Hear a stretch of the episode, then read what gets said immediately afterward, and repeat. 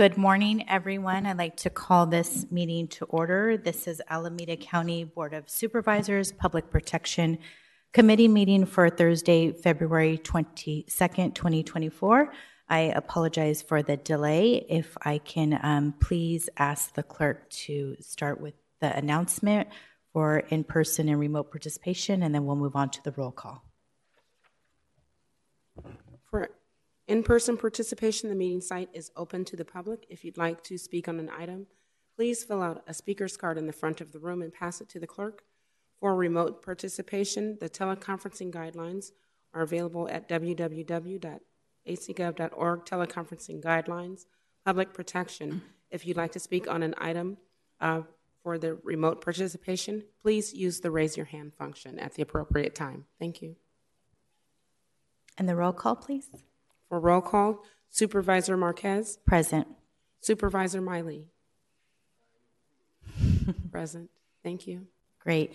Um, thank you so much, everyone that's joining us in person as well as remotely. I'd um, like to thank all the stakeholders that are participating in this discussion. Um, I'm going to call, already called the meeting to order, but also just want to let the public know that the Alameda County Public Defender's post convict conviction unit update will be continued to a future meeting date as the public defender is no longer able to present this morning. Um, we're going to move forward with our agenda for item number two. This is a presentation and discussion of draft ordinance implementing AB 1185, including a Sheriff Oversight Board, Office of Inspector General, and Inspector General. Um, please join me in welcoming our presenter today, Chief Assistant County Counsel, Andrea Weddle from the Office of the County Counsel. Before we begin, I want to acknowledge and appreciate the immense amount of community engagement that has brought us to this critical step towards establishing Sheriff's Oversight Body in Alameda County. Respectfully, I ask that we allow our presenter to provide a complete update and write down any questions that may arise to share afterward. And now I'd like to turn it over to the board president and my Public Protection Committee colleague, President Supervisor Miley, for any additional comments before we hear today's presentation. Uh, thank you. I have no comments at this moment, but I will have comments later. Thank you. Thank you so much. So we will now commence with item number two. Uh, good morning, members. Um, Thank you for the opportunity to present to, today on the issue of the um, sheriff's oversight. Um, included in your packet and distributed to the public as an attachment to your agenda was a draft ordinance dated uh, February 13, 2024. Uh, the ordinance is based upon a number of different source materials. So, as a, as a, a foundational matter, the, the ordinance was drafted keeping in mind um, California constitutional provisions, state law provisions, including case law and attorney general opinions, um, as well as the Alameda County Charter and Administrative Code. Um, discretionary decisions were uh, directed primarily by the report from uh, former Chief Steele that your board um, adopted at your uh, meeting, I believe, in, in the fall of last year as a, a directional standpoint from, I think it's the September 19th 2023 meeting. Um, so the contents of the ordinance are, are driven in large measure by those various documents, and in particular the Still report. Um, our office has tried to remain you know, fairly neutral in making decisions and referring to the report itself, but there are there remain a few areas where clarification is required and further direction is necessary. So um, the ordinance is on the screen, and I will uh, try to, to move through it in a um, a regular pace, but if there are any particular areas or questions you have, certainly please do stop me and we'll engage and try to respond to that. Um, so the recitals themselves, which are on the first page of the ordinance, uh, really do uh, tie back into setting again the basic foundation of state law and the relationship between your board and the sheriff's office and other functions as they are guided.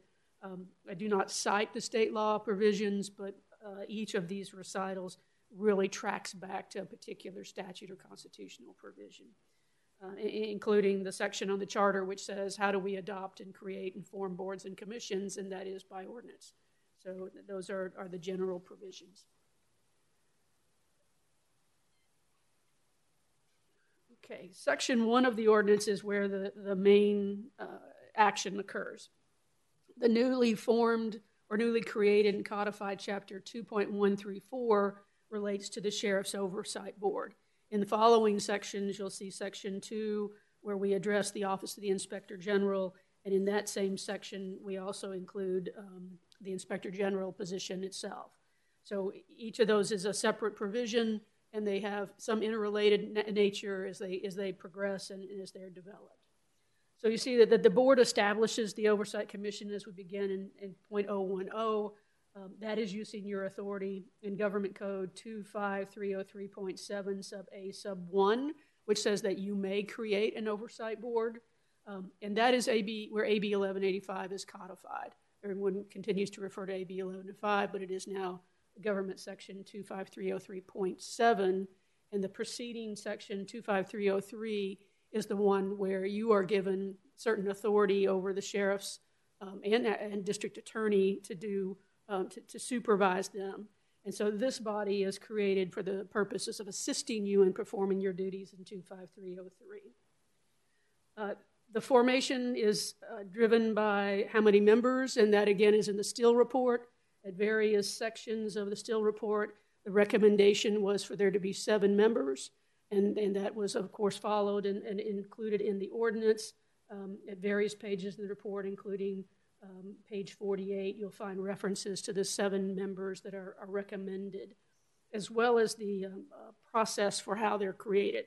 And that is with five members coming, one from each of your supervisorial districts, and then the other two being appointed by your board, as is required by the statute. Uh, 25303.7a sub 2 says that your board shall appoint the members. And so, where we have an advisory committee that is referenced in the next subsection C, that advisory selection panel makes uh, nominations to you through their process, um, but you make the actual appointments as is required by state law. So the, the nominating or the advisory five member panel is another panel that you will have to establish and appoint the members of that, that particular group. Um, their sole duty is to select others that they will nominate to you and, and then you will again appoint the remaining two positions on, on the seven member oversight board panel. They have to provide you with at least two nominees so that you can have a selection. You're not required to accept any of their nominees and can send them back and, and ask them to start over, or you can accept all of their nominees. Uh, they may come with more than two, but they have to provide at least two. They have a, a period of 60 days to complete their process. And as a vacancy arises for their two positions, um, they will repeat the same process over time. The term provisions are established in uh, the Still report, in particular, uh, page 54 is a good spot to look at where they reference the proposal that there be uh, four year terms for the members, um, but that there be a cap which is consistent with your board operating procedures that provide for um, no more than three full terms uh, with a cap of tw- uh, you know, 12 years, which can be waived by your board, as is the standard in your operating procedures, your current operating procedures. As we all know, those procedures are under uh, consideration for revision. Um, the terms are to be staggered, which is very consistent with uh, typical county process. Um, the staggering would have uh, a majority of the members serving an initial four year full term and three of the members serving an initial two year term. Um, I, I, am not uh, certain of the process for staggering or how the clerk of the board uh, handles that process and have inquired uh, of them for a further uh, description of, of, if they draw lots or how they handle that particular procedure. Um, in some of our ordinance code provisions, some commission member, uh, members are expressly spelled out for seats 1 through 21, or however many member seats there are, and the, the seats themselves are called out as in which ones are staggered for four years and which are staggered in three years. If your board wants to be that prescriptive, that is certainly something that is allowable that we could delve into. Um, and, and, again, the, the staggering is a fairly common uh, approach that we take in, in many of our boards and commissions. Uh, vacancies in the oversight board are filled in the same manner as you would fill any other appointment. that is true for the advisory panel as well as for your own board. Subsection F of this provision says that the members serve at the pleasure of your board and are removed at any time by a majority vote of the Board of Supervisors. That language is taken from the Administrative Code Section 2.64040, which expressly states that notwithstanding uh, any other provision of law, this particular provision is true and controls. So even if we were to delete that section, the other provision of the admin code would control um, the replacement and, and removal of, um, of the particular members if need be. In subsection G, um, the language pr provides that your board will select the chair of the commission from the various seven members. That is a mandate in the um, AB 1185 code, uh, in, in, particular subsection A2 says that, the board shall designate one member to serve as the chair. So that is, that is um, taken directly from the statutory enabling authority. Um, the language that says that the chair serves as the oversight board liaison um, to your, your board of supervisors and, and also uh, works with the inspector general um, is not in, embedded in the code, but it is contained in the Steele report, and I apologize, I don't have the precise citation for that. Subsection 8 talks about a quorum, so this is a fairly standard position, uh, provision that a, a, quorum would be a majority. Um, if you would, would like to establish a supermajority of the quorum, you could do that. There's no magic about this particular provision, so there's some discretion built into how they would function. In addition, uh, the action by a, a, majority of those in attendance is a discretionary point. Um, I do not believe this section was taken from the Steele report, uh, but this is, this is not an unusual provision. It would allow for a seven-member board that a quorum would be four members. And in, with a majority of those in attendance required to act, that would mean at least three individuals would have to take affirmative action for the commission to take any action um, because you must have four for a quorum. A majority of the four would be three of those in attendance. Uh, any fewer, and they would not have a quorum and they could not take action. So that is an area where you have some discretion should you like to make any changes to that. Um, but be mindful of certainly of the voting requirements and their ability to get um, a quorum present. Um, the next section, sub I, is one where we probably need some guidance from, from your board, uh, whether today or in the future. And it relates to the membership uh, criteria or eligibility uh, for the various oversight board members. This language is taken from the Steele report. Um, I believe page 54 is, is a starting point. Um, there may be others. As, sometimes the recommendations are summarized and, and continued, but there's full on discussion. So the language regarding residency is in fact taken from the report, and it essentially says that members must cannot be non-residents of these counties. So the ordinance language sort of reverses it and says that they shall be residents of the listed counties in the Bay Area. It's within your discretion to continue that or change that on a, on a go-forward basis. Um, the, the following sentence where it says uh, no person, or this is the disqualifying provision, uh, may be members if they are a current employee of the county, again taken directly from the report, a current employee of a law enforcement agency. Um, so that is a little broader than what state law would require. Uh, current employee would encompass both sworn and non sworn members of the local law enforcement agency, whether it's a, city agency or the county's uh, sheriff's office. Um, the uh, enabling statute provides that the oversight board is to be a civilian oversight body, and the term civilian is traditionally defined as excluding individuals of both the military and local law enforcement. So the exclusion of sworn members is directly consistent with the, the terms of the, uh, of the enabling statute. Expanded it to non sworn is a discretionary decision on your part. Um, the same is true of the provision regarding former employees of the sheriff's office, um, and that again includes both sworn and non sworn individuals.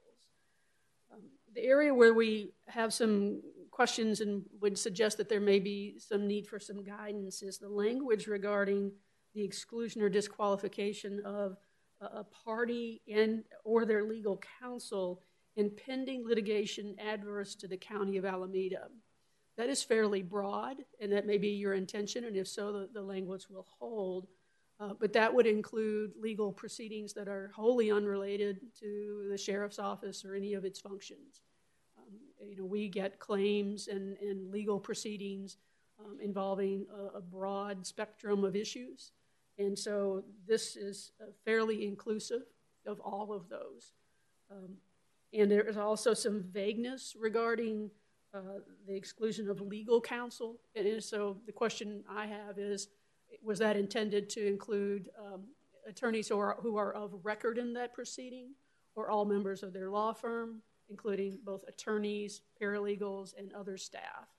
And so, as drafted, it would be all encompassing of those particular uh, categories of individuals.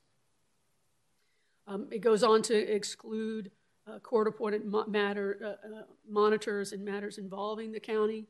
Um, so, for example, in the Babu litigation, there are court appointed monitors. Uh, those individuals would clearly be excluded. Uh, but again, it is broad and does not is not narrow in scope to monitors related to sheriff's function versus, um, say, those in the election realm or, or otherwise in litigation. Another area that is somewhat broad is the exclusion of uh, current contractors of the county. Again, not limited to those who are contractors in a particular field, but uh, the county has a large number of contractors, including nonprofits, CBOs, as well as for profit entities. So, that particular section is one where we think um, perhaps you may want to consider some narrowing, uh, but that is again within your discretion. We, are, we have drafted in accordance with the proposal in the re- uh, report that was adopted by your board. In subsection J, the language, I need to move on to the next page on screen.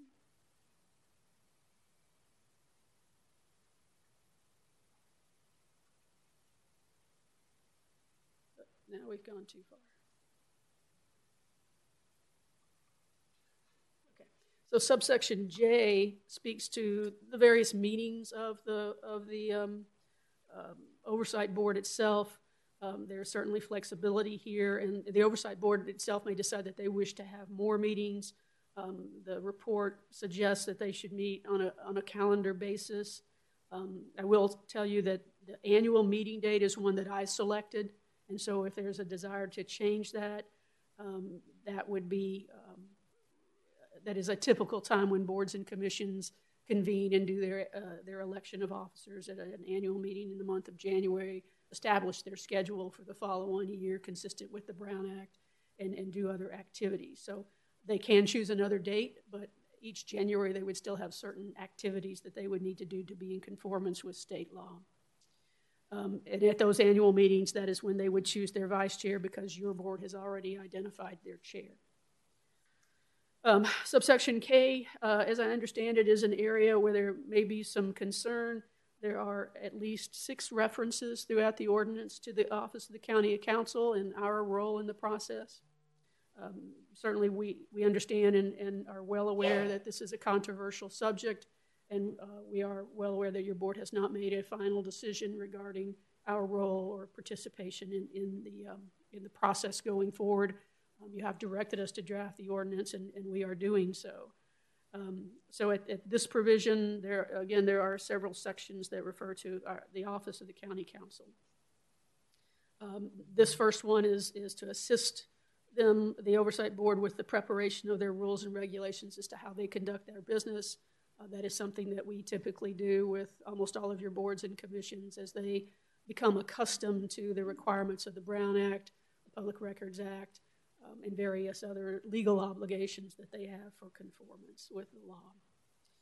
So the next section, subsection L, is, uh, is a reference to some of those requirements that they will have to be uh, compliant with. Uh, they are uh, listed in the Still report as, as being subject to the Brown Act. That would be true whether or not we said so, uh, because it is a body that your board creates. Um, the same is true of the Public Records Act um, that having been created by a legislative body, they are a local legislative body and, and must comply with those particular obligations. Um, we do want to call out their obligation to be cognizant of uh, the police, uh, the, excuse me, the public safety officer's procedural bill of rights, often referred to as POBAR. um, because that would uh, have major consequences if we are not mindful of, of the obligations of that act. And then the, the, the broad ranging reference to other applicable law. In subsection M, the language regarding the eligibility for a stipend comes directly from the Still report, pages 48 through 9, as well as page 54, including the dollar amounts that, that are established. Uh, the final sentence notice, notices the um, obligations that are created by law upon the receipt of a particular stipend by a board member, and that includes uh, various ethics and, and sexual harassment training requirements that are set forth in the government code. Um, if individual members choose not to accept a stipend, they likely are not subject to these obligations, but we would encourage them to be aware of and, and have this training and, and to meet these obligations as well. Subsection N is a provision that was not discussed in the Still Act, um, but given the role of this particular body, uh, we felt it important to include them in the, in the FPPC disclosure obligations as well. Um, subsection O is, again, I believe there are some references in the report to uh, requirements for training. It is not this uh, prescriptive. Um, this language, I believe, was taken from um, ordinance, similar ordinances in the county of LA, county of San Francisco, and others, where they encouraged that uh, this training occur so that the members were familiar and educated and aware of the process and the functions of the sheriff's office and so that they could better perform their duties. There is a cross reference here to the um, obligations of the executive director in the OIG's office to, in fact, design the, pro- the training program and to make it available to the, the members on a, a regular basis. Um, subsection P is a, an interesting clause.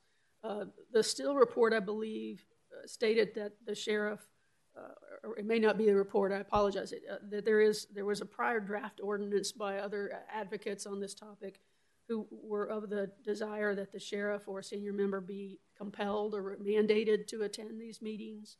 Um, as you know, there is always the ongoing uh, constraints between what your office can compel the sheriff to do and, and what the sheriff uh, will do of their own voluntary nature. This is an area where we believe that that you could not compel the sheriff to attend these meetings or to send someone to these meetings. Um, if you uh, chose to include language that mandated their attendance, um, I do not believe they could be forced to attend. And I want to be clear that their attendance would be as non voting members. They would be essentially there to respond and assist the, the board with any questions that they had. Um, they would not technically be oversight board members at all and they would have uh, no eligibility for appearance in closed session or, or, attendance in closed session absent other exceptions in the Brown Act. Um, but that issue is addressed, I believe, on page 51 of the Still report. So that's the, um, the sort of basic creation and formation of the Oversight Board. I wanted to pause here to see if you had any questions or concerns at this stage. I'm actually going to hold my questions till the end, but I appreciate the opportunity.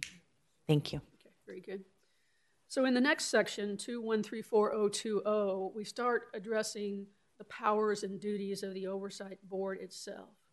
Um, I do want to um, sort of say that groundwork here was, again, in tracking the Still report, but also being mindful of uh, constraints established by uh, the MMBA, which is essentially, you know, how do we work with the sheriff's office as a their deputies and others who are in various labor organizations and are protected by um, other obligations, and how do we structure the role so that we don't invade the constitutional authority of the, um, the sheriff as a, an elected official, being mindful of, of those particular obligations.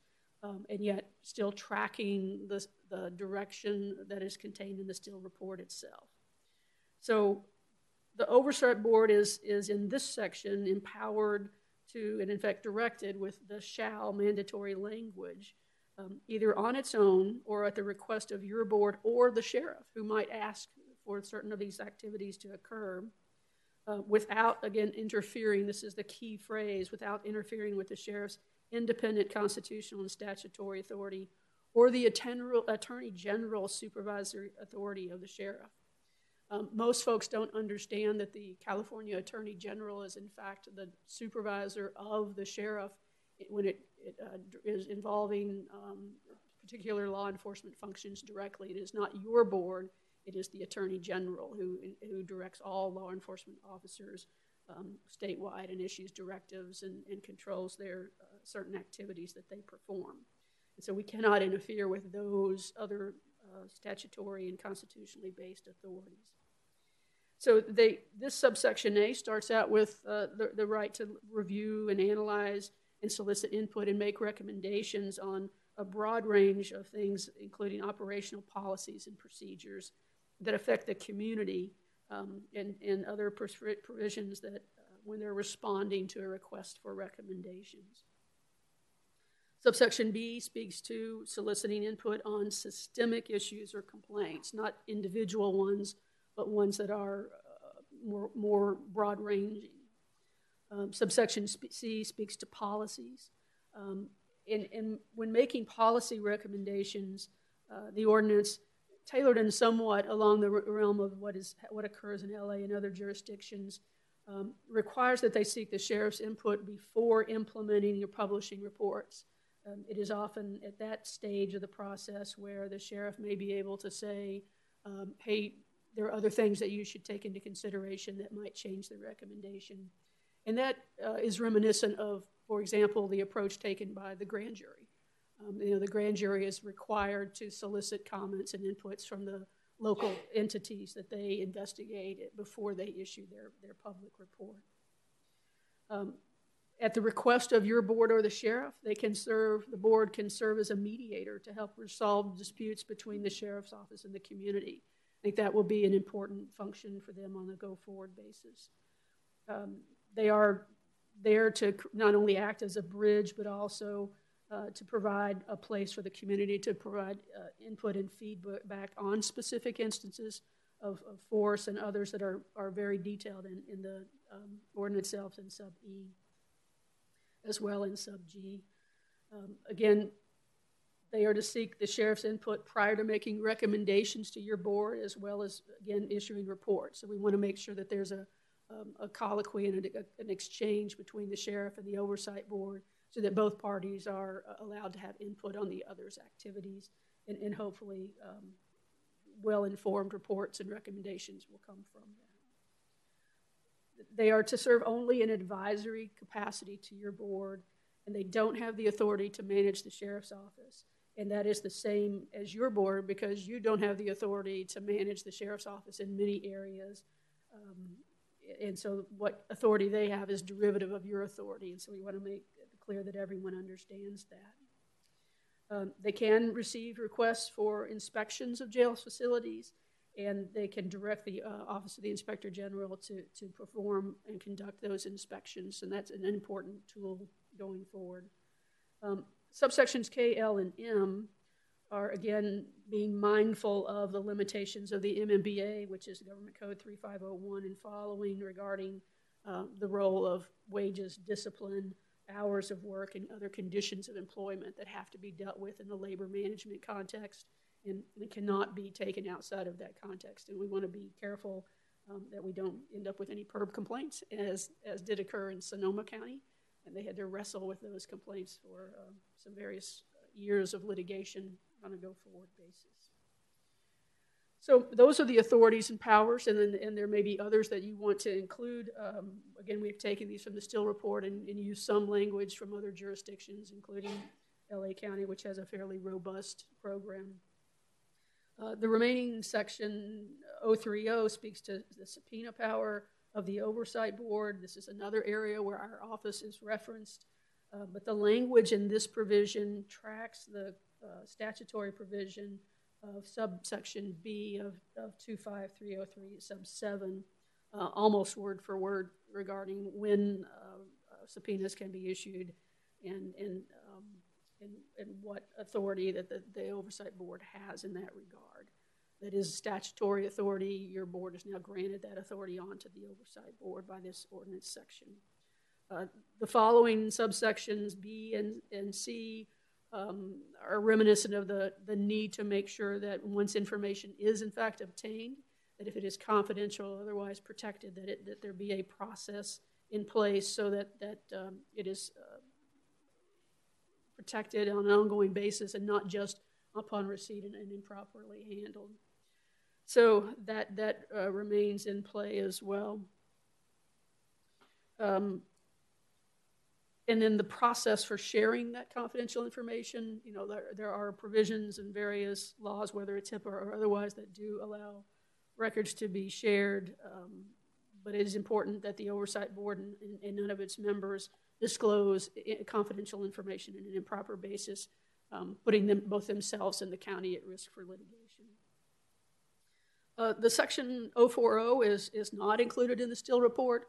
It is language from LA County that uh, we felt was important.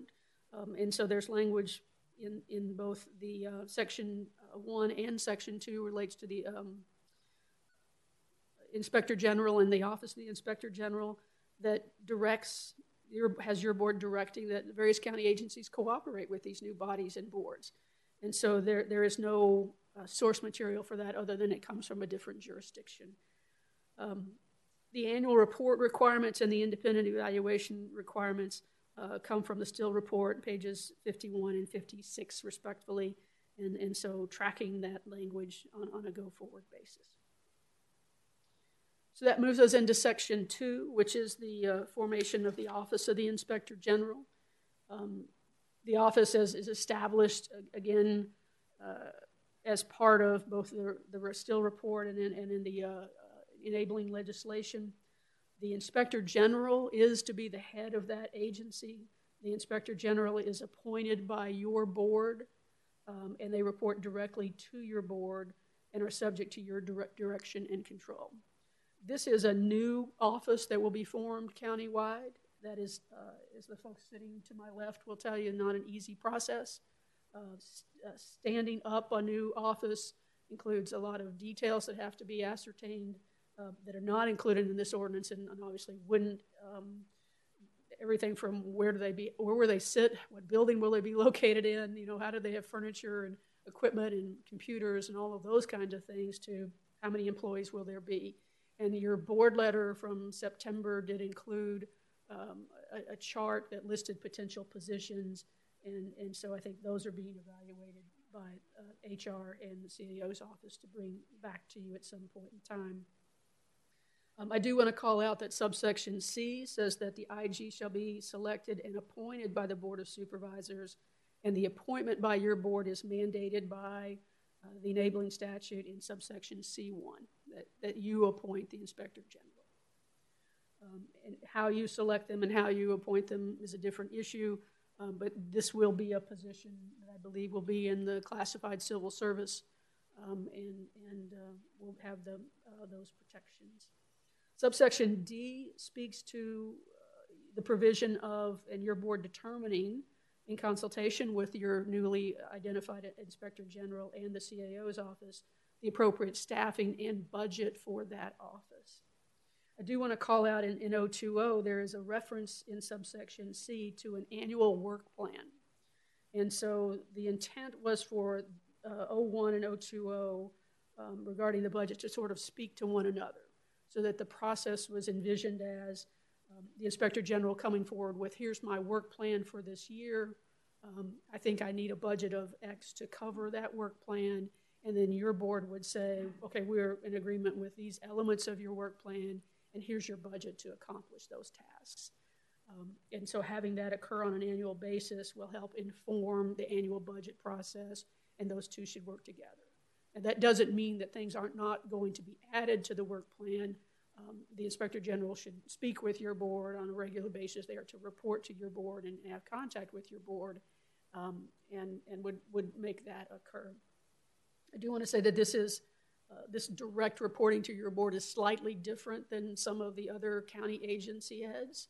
Um, who, if you look at our county org chart, there's the, the line where they run through the county administrative office instead of directly to your board, but your, your, your board obviously always has direct contact with agency heads as well. So um, in 020, we have the powers and duties of the Inspector General. Um, they are in some ways tracking what the uh, oversight board authority had, and there's some cross-referencing um, so that when the oversight board says, hey, we want you to do a jail investigation, and there's a provision in, in the ordinance that says they have the authority to, to conduct investigations of the jail, so that there's some uh, concurrence and, and, and dovetailing of those particular functions. Um, they're to monitor the sheriff's office uh, while not interfering with uh, particular investigations, but having an understanding of, of what is occurring at the sheriff's office on a broad um, scope, um, as well as monitoring uh, jail health services policies and procedures, um, including behavioral health as well as uh, physical and mental health uh, processes as well. Um, it, it, again is important that they not interfere with active investigations, uh, but once an investigation is complete, they can certainly look at discipline and other actions that have occurred as a result of those investigations and audit those inspections and investigations after the fact while not, um, as the language in subsection G says, supplementing and not supplanting or interfering with the sheriff's functions and duties in, in regard to their employees. Um, complaints, they, they accept complaints, they receive them anonymously as well as uh, by individuals who, who uh, are not anonymous. Um, they are to refer complaints to the sheriff's office for them to do investigations as necessary um, and, and to transmit those to the um, oversight board as well. There, there is a, a section I want to call out, and it's subsection N, which references the ombudsman process.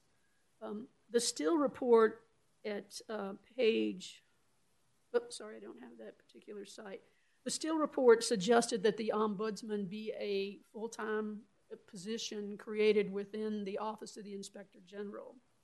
Um, in discussions that we have had, uh, questions have arisen as to whether or not that function should be performed by the Office of the Inspector General, whether or not a full time position is created to perform that function, um, leaving that up to the OIG to determine how that service would be provided. So, subsection N provides that there would be the ombudsman's services would be performed by the OIG's office, not that a position would be created. That does not mean that the inspector general couldn't decide at some point in the future to create a position to do that, but it is not as prescriptive in the ordinance that you must have a particular position. Uh, there's a, a, thought of do we think that this service is warranting and, and requiring of an FTE at this stage? So this draft leaves uh, certain flexibility in that regard at this stage. And so certain of the other provisions, P and Q, again relate to the whole issue of the MMBA and, and being mindful of those provisions. Um,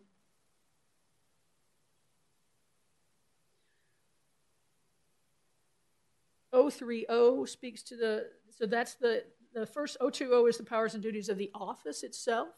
O30 are uh, particular to the inspector general and that individual's functions and duties.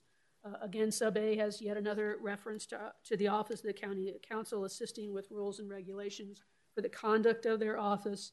And, and I want to be clear that those rules and regulations are not going to be limited to their duties under this, uh, uh um, this particular ordinance, but would um, speak writ large to the function of an office in general, including you know, civil service functionality, um, basic employees, and things that, that um, are required as part of setting up an office.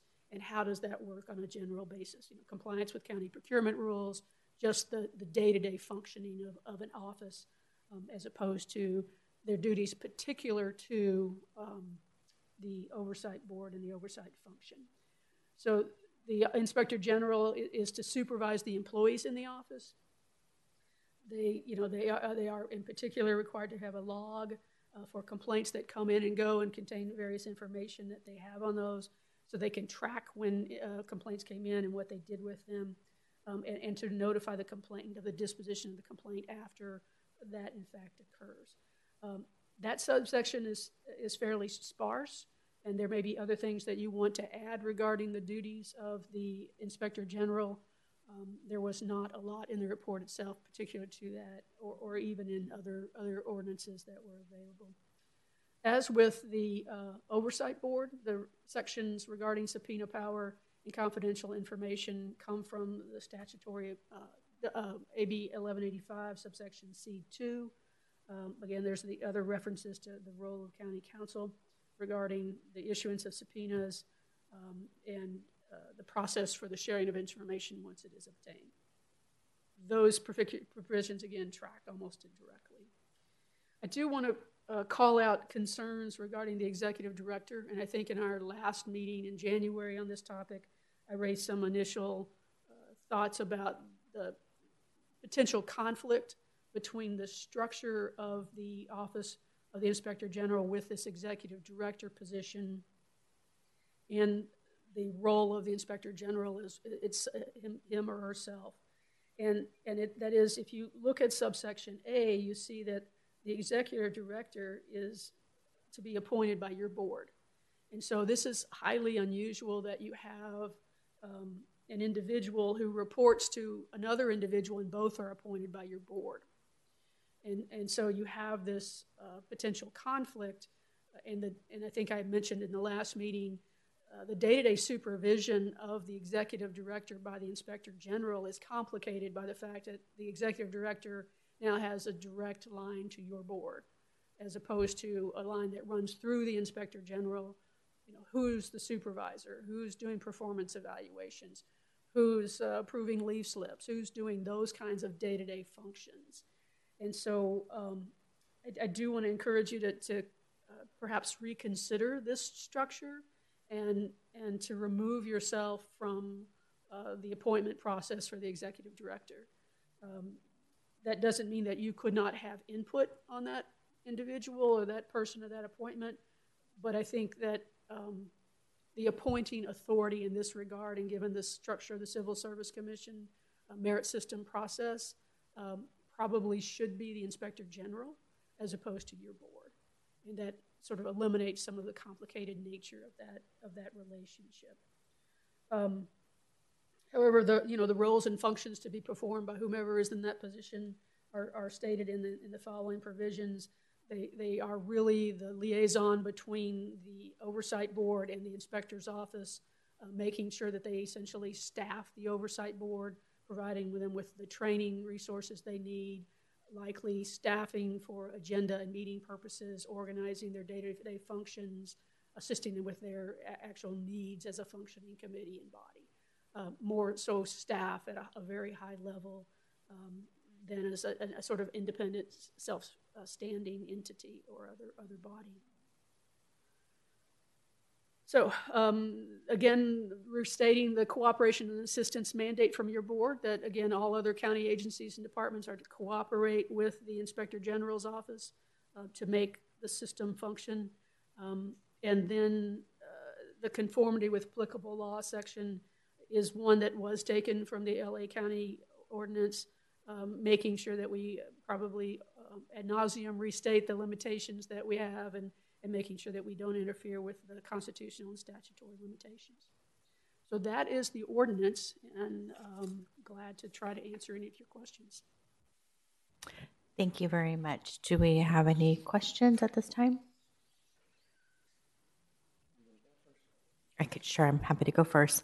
Um, so thank you for the thorough presentation. Um, some of the questions I'm going to ask you did already cover, but just want to um, hear these points again. These are just from feedback from having this conversation, my role here in the last year. So just wanted to focus my questions around specific areas. So with respect to independent counsel, um, what is the role of the Office of County Counsel as it relates to the proposed Office of the Inspector General?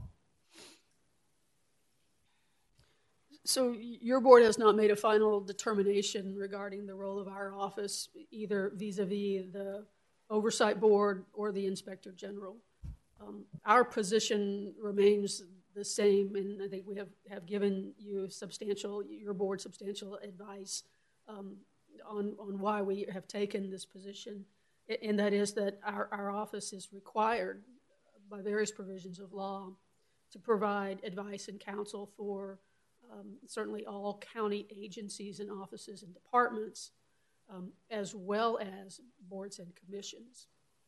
Um, in, in particular, with a board that is advisory to your board and has no independent authority or duties absent your board having given them those functions and, and responses, um, whether it's the commission or the individual offices, they cannot be in conflict with you from a, from a legal standpoint. And, and so that is even more so true of the office of the inspector general, the inspector general, as well as the executive director. Um, they work for you. The buck ends at your desk. You make the final decisions. If they take a position opposite of your position, um, they can't go sue you and say, I disagree with you. Um, and so that's why we think it is it, the whole issue of isn't there a conflict with our office and these entities?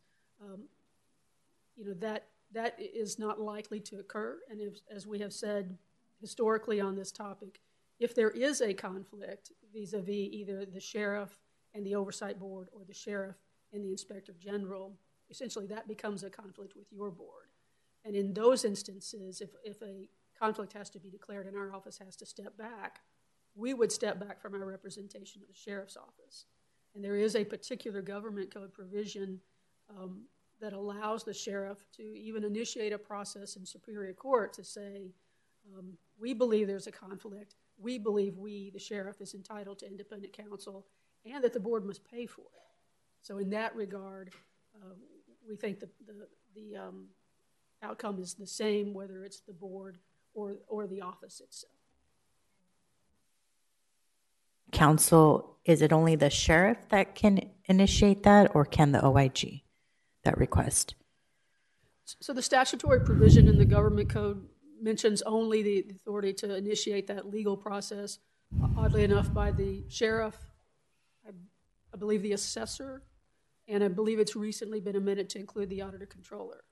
And, and that is because those are a few of the very few elected officials who have these truly independent functions from your board um, where, where they can have positions that are contrary to your board. Um, the cases all speak to things like the Civil Service Commission, where they have a function that is different from your board, where they can sue you and they can sue the county. Um, and, and so these other groups and boards and commissions don't have that same type of authority and, and um, recognition as independent opinion decision makers in that regard. Okay. Um, you already touched a little bit on this, but just wanted to be clear. Um, can the proposed Office of Inspector General seek independent counsel? If so, what are the considerations that need to be accounted for? So the decision of whether independent counsel is required is one that is typically made based on attorney general opinions and elsewhere on a case by case basis um, and, and to determine whether or not county counsel is what is referred to as available. And availability can occur in a, a number of different modes, one of which is do we have the legal expertise um, in our office to handle that? And you'll see that sometimes in areas like um, bond counsel or bond transactions, where we bring in outside counsel to assist us in those transactions. Availability can be do we have the appropriate staffing and, and attorney bandwidth to cover a particular topic, or do we need to bring someone on? In each of those instances, if outside counsel is retained, including, for example, through our risk management pool, those attorneys work through our office. They don't replace us, they supplement us. And so that's not a situation where we've declared a conflict and said our office can have no function or role in a particular matter. And to be clear, that happens in some instances, as your board likely recalls. Uh, we have declared a conflict regarding um, the EMS process, where the fire department has declared that they intend to bid for um, performance of those services. So our office has said, look, this doesn't work. We can't advise the EMS agency and we can't advise fire on this particular matter. And we have assisted the fire department in obtaining their own independent counsel to assist them specifically for that function, not for all purposes, but for that function. Um, so, getting back to your question, and I've wandered a bit here, I apologize. Um, we would have to look at each situation as it arose on an individual basis. and determine whether or not we had a conflict which required the provision of independent counsel, whether it's for the oversight board for the, or for the office of the inspector general. And if it did, we would act accordingly, advising your board of that conflict and getting your authorization to, you know, maintain uh, the funding and, and other processes necessary to bring on appropriate qualified counsel for that particular matter. And I do want to add that if, if those um, issues became um, so recurrent that it was felt like this isn't working or functioning on a, a broad basis, then certainly we would probably be the first to say it's not functioning well, it's not working. An example would be in Santa Clara County where they said, we're, we're not going to get involved. We're going to give everybody independent counsel. We're going to do this across the board. They had a very unique situation there, and, and including grand jury investigations and criminal charges and things of that nature that, that sort of pushed them to that point. And um, does the Board of Supervisors have the authority to mandate the sheriff's attendance at the proposed oversight board meetings? In my opinion, you do not. And I, I, do believe if you chose to add that language to the ordinance, you could do so. Um, but the sheriff would not be uh, obligated to comply with that. Um, I think, you know, historically, um, there has been a, well, I'll just leave that there. okay. Thank you. You did touch upon it earlier. And then um, non Alameda County retired law enforcement oversight board eligibility. What is the rationale for allowing retired law enforcement, not including the Alameda County Sheriff's Office, to be eligible for appointment to the proposed oversight board? So that came again from the Steele report, and so I can't speak to the rationale. I, I believe there may be some discussion in the report itself um, regarding that decision. If you look at pages uh, 52 and 53 of the report, it does have some discussion on that particular issue about who who should be a member and who should not. The, the issue, again, broadly in, in the enabling statute just says it should be a civilian body.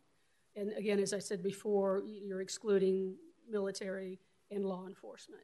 So once an individual is no longer law enforcement under the broad parameters of the statute, they would then be civilian and would be eligible absent your decision to have other disqualified provisions. And then, um, with respect to the rationale for allowing non Alameda County residents to participate on the oversight board, um, is that just citing the Still report as well? That, that is the same answer. Okay. So those are all my questions for now. We'll take questions from my colleague, and then we're going to open up to public comment specific to this presentation, and then um, we'll go into uh, board direction from this committee. Thank you. All right. First of all, I just want to thank um, Andrew and County Counsel for drafting the ordinance. Um, this is um, really uh, great work, good work, because I know the County Counsel's office is extremely busy, uh, short-staffed. Uh, we have been asking a lot of you, um, and I know um, you in particular, and the office in general, has been really inundated with with a lot of work. So I just want to acknowledge that to begin with, um, that I very much value and appreciate what you've done uh, today to get us to this point. Now, in terms of the, the content of the ordinance, so I think uh, that uh, subsection 010,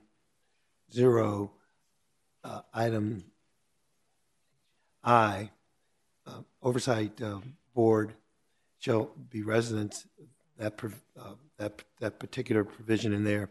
Uh, the concern around uh, legal counsel uh, and pending litigation adverse to the county, uh, individuals serving as court appointed monitors in a matter involving county of Alameda, Alameda or current contractors. Yeah, uh, I know you flagged that because I do think that's a bit um, um, vague and overreaching. So I think that needs to be tightened up, uh, either tightened up or, or eliminated, because I do think it's just too uh, overreaching, overarching. Um, so I wanted to flag that as well. Um, and then I know uh, Supervisor Marquez has already mentioned the fact that retired law enforcement officers uh, who are non um, county sheriffs uh, would still be eligible for appointment. That's, that's my understanding, right? It doesn't mean they'll get appointed, but it, they are eligible. They would not automatically be disqualified. Okay, all right.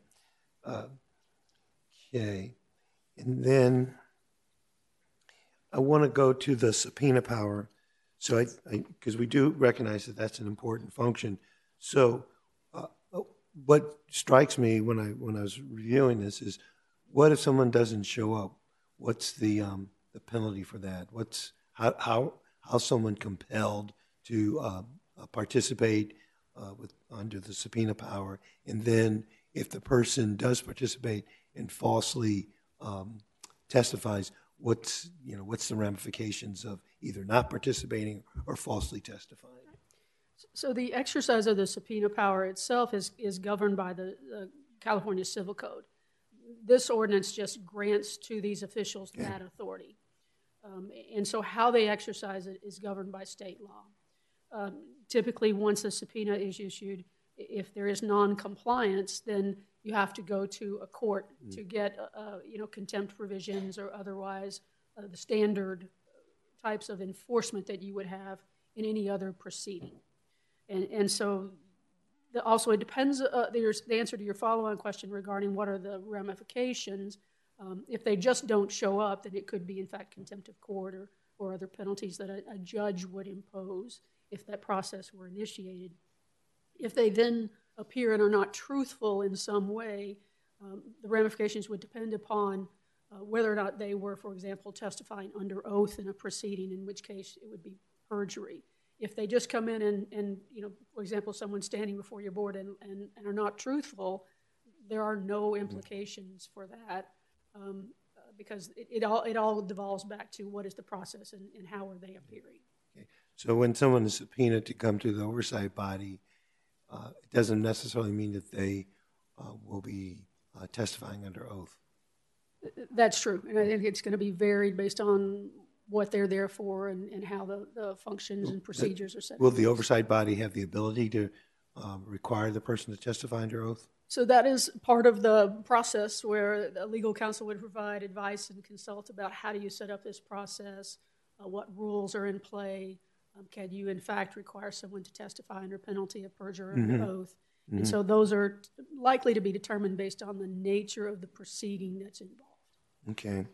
Then uh, the annual uh, section uh, 050, the annual report, independent evaluation.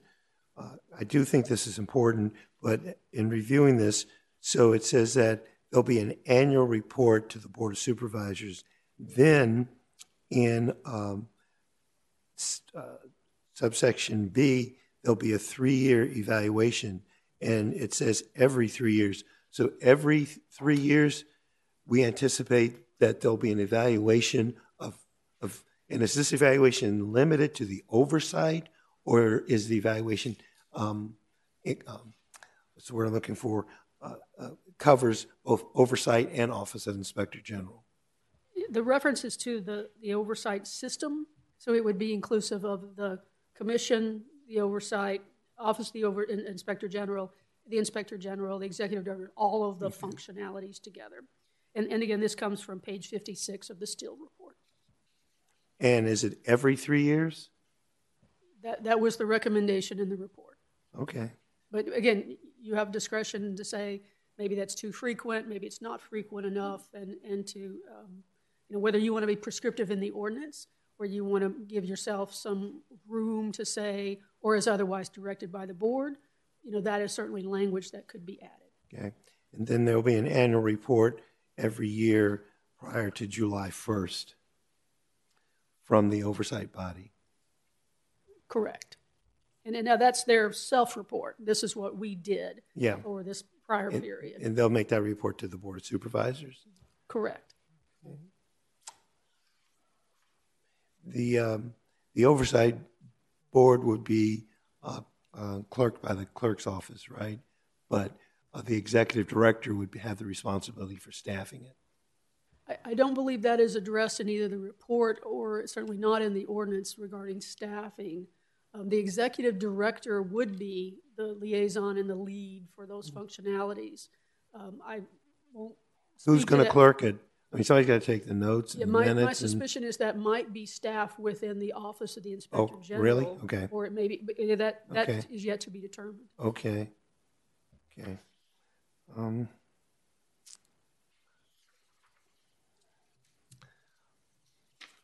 Then I do think under section, when, under the Inspector General section dealing with section 2.135.050, oh, Executive Director, um, I do think it's probably more appropriate that the Executive Director be a director uh, hire uh, and, and report to the Inspector General. If the Board of Supervisors, if we are hiring the Inspector General, and the Inspector General is accountable, is a direct report to the Board, then I can see the Executive Director being a direct report to the Inspector General.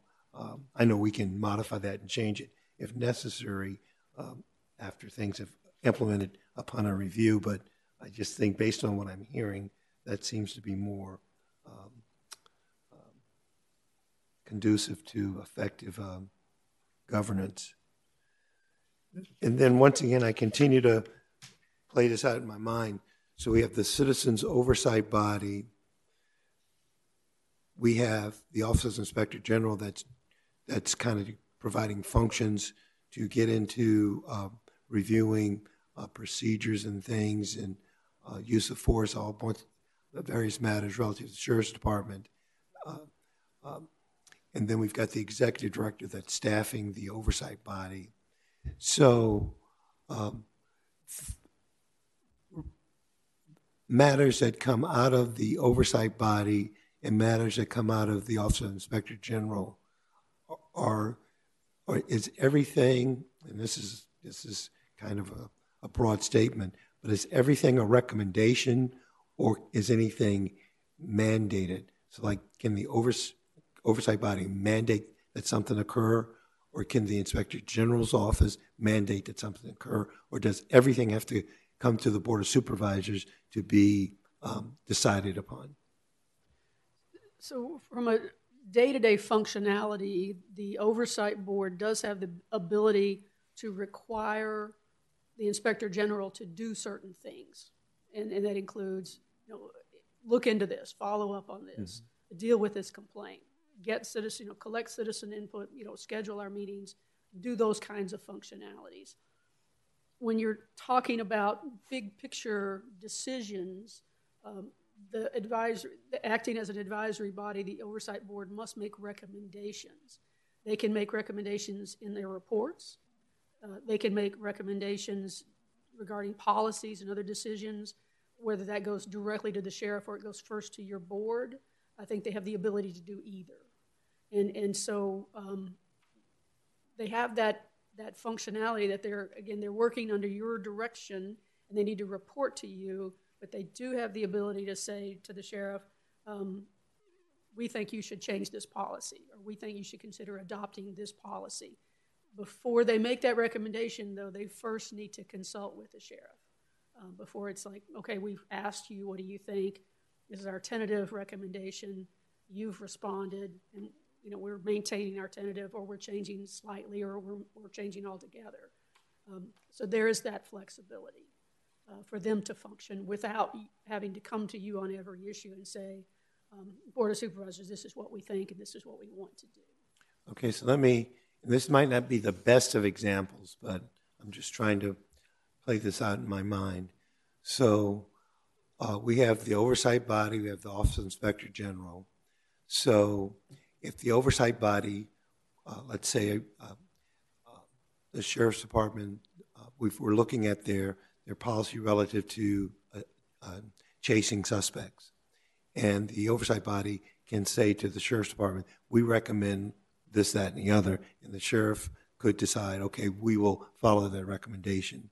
Or the oversight body could say that uh, we have this recommendation and bring it to the Board of Supervisors.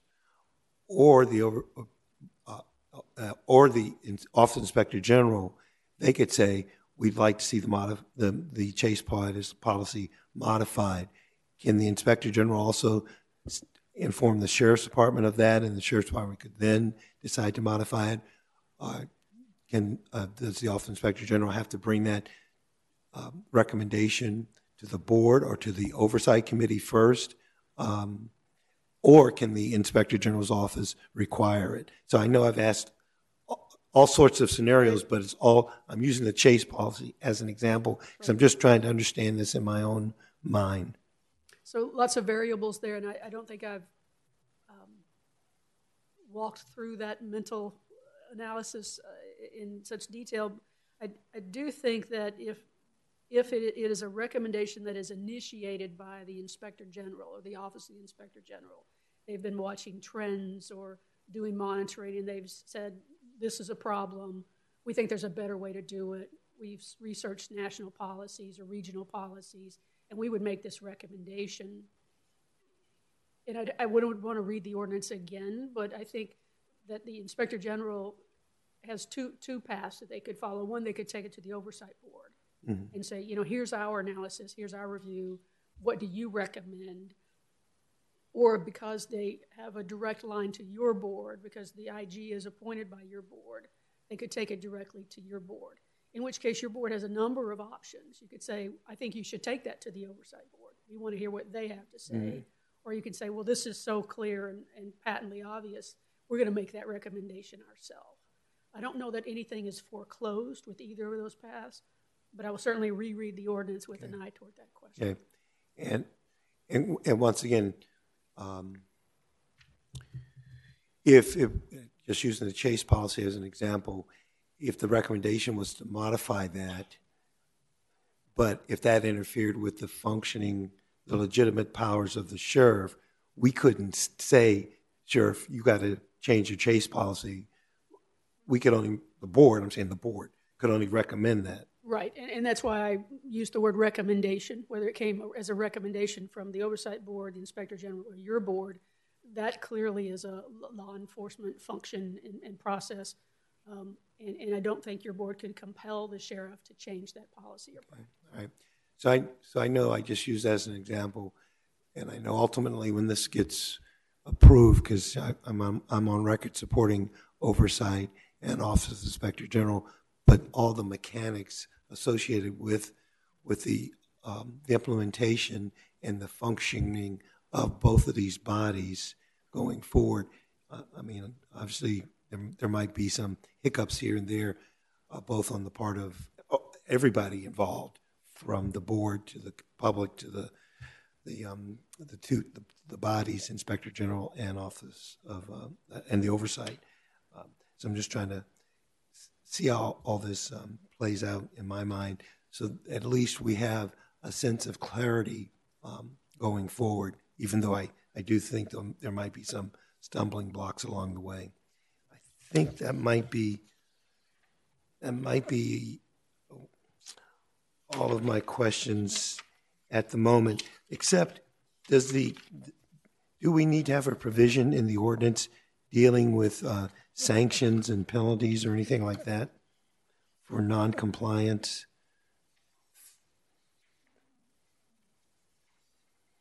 Non-compliance by, Well, let's suppose they do the subpoena and somebody fails to show up, or um, let's suppose um, there's, uh, let's see, what might be another good, another possible, subpoena is likely a bad example Yeah, because I think right. that is governed by the civil code. yeah. Um, If, if you're suggesting, so for example, we have the mandate that all officers and employees cooperate and, and, and assist and, and do those things, um, that would be governed by internal disciplinary processes and procedures for employees. Uh, um, So that's covered Yeah. Do, well, do you need to put in a here section at least that indicates? uh, Well, you do have conformity with applicable law. Um,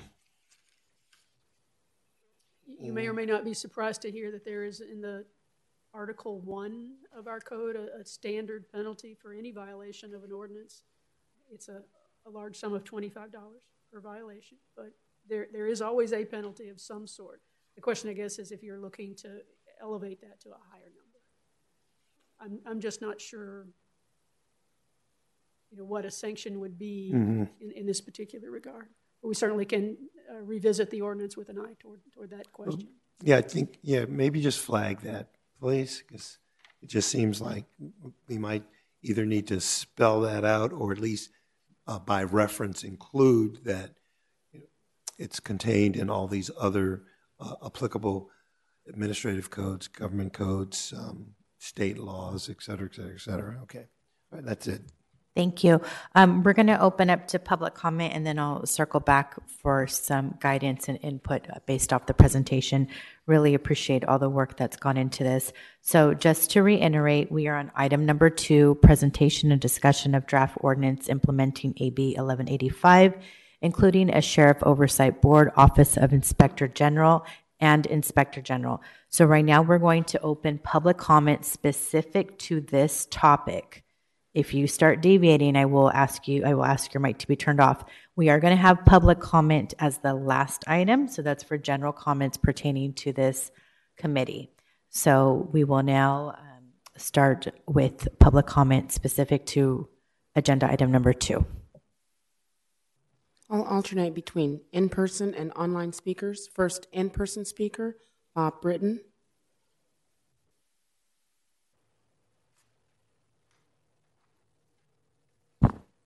Thank you. I am Bob Britton. I live in Castro Valley.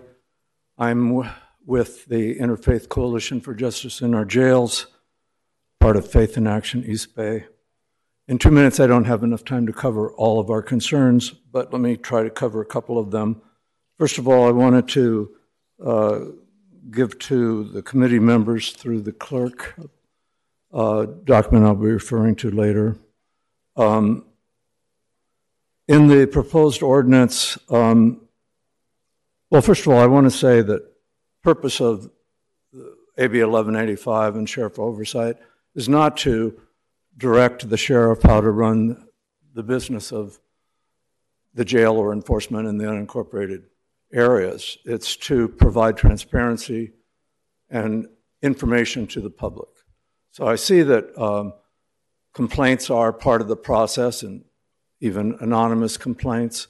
But what I don't see is reports of investigations that are conducted. The only real power under 1185 is the power of subpoena. And without that, uh, you can't conduct an investigation. But when you do conduct an investigation, the results of that should be made public. The, um, on page three, item P says that the sheriff or senior ranking member designated by the sheriff may attend and participate in all of the oversight board. I question, maybe Ms. Weddle could clarify, is there a pr- provision possibility of closed session, particularly if there's a legal issue surrounding subpoena, enforcement of a subpoena? Why should the sheriff be able to be involved in those discussions? And then the document I handed to you talks about a number of items. There were town halls in the end of 2021 that included the issue of retired police officers on the oversight board. And the question asked was, do you favor or do you not? Overwhelmingly, people did not favor it. Over 70% in all three town halls rejected the idea of retired cops being on the Caller, you're on the line. We're on item two. You have two minutes. Please unmute.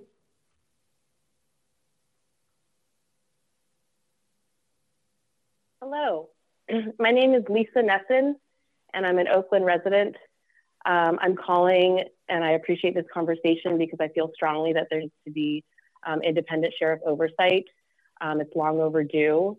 Um, I think it's interesting that the criteria for the people that would be in this position, um, the suggestion was made that there should be term limits. And I just want to point out that there are no term limits for the Board of Supervisors um, for people like Nate Miley, who've been on the board for 22 years. Um, also, there were some criteria about any um, about sexual harassment training for the people on the on this body, and I also want to point out the irony that there have been sexual harassment allegations. Um, Nate Miley has been charged with sexual harassment um, in the past, and also that the um, the, there has been a grand jury that found that the Board of Supervisors needs to have um, an ethics commission, and Nate Miley has blocked that. And so it makes me question um, his ethics serving on the Board of Supervisors. Thank you. Allison?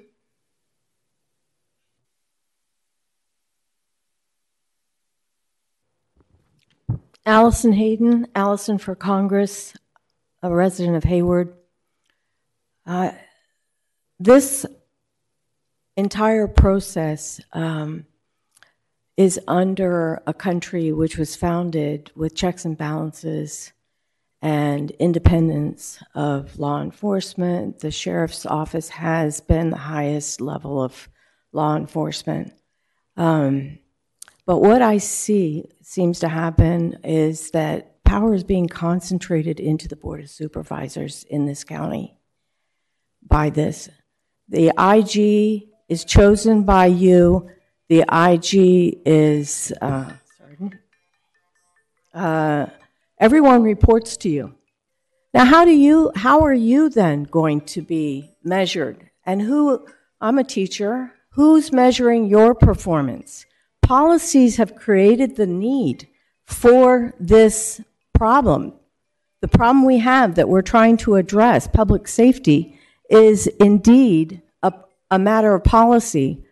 We've uh, sanctuary cities, we're inviting the evil, we're expanding the entitlements, we, more people are out of jobs, more desperate. This causes crime. This is policy driven. And yet, in this configuration, everything goes back to you guys. Well, how do we measure you? You are supposed to be accountable and the sheriff directly to the people. Yet, in this configuration, you create the board that reports to you just as the election commission. You create that board who sits on it and they report to you. The whole thing goes back to you. It will not long stand. The people will not stand for this. You and the sheriff are dire- directly accountable to the people. Thank Caller, you're on the line. We're on item two. You have two minutes. Jean? Hi, this is Jean Moses. Um, I live in Lena Tam's District and I represent Faith in Action East Bay. Um, County Counsel has suggested that the oversight body is not entitled to independent counsel because the body is directly responsible to the Board of Supervisors. because of that direct tie, I imagine that the board has the authority to hire independent counsel as it sees fit and can, therefore, decide that the oversight body will have access to independent counsel at all times or on a case by case basis. And because of the long-standing challenges faced by the Alameda County Sheriff's Office, including numerous ongoing lawsuits, I believe that it is necessary and appropriate for the Board of Supervisors to appoint independent counsel for this proposed oversight body from the very beginning so that the oversight can be rigorous and independent of what else is going on in the county. Thank you very much.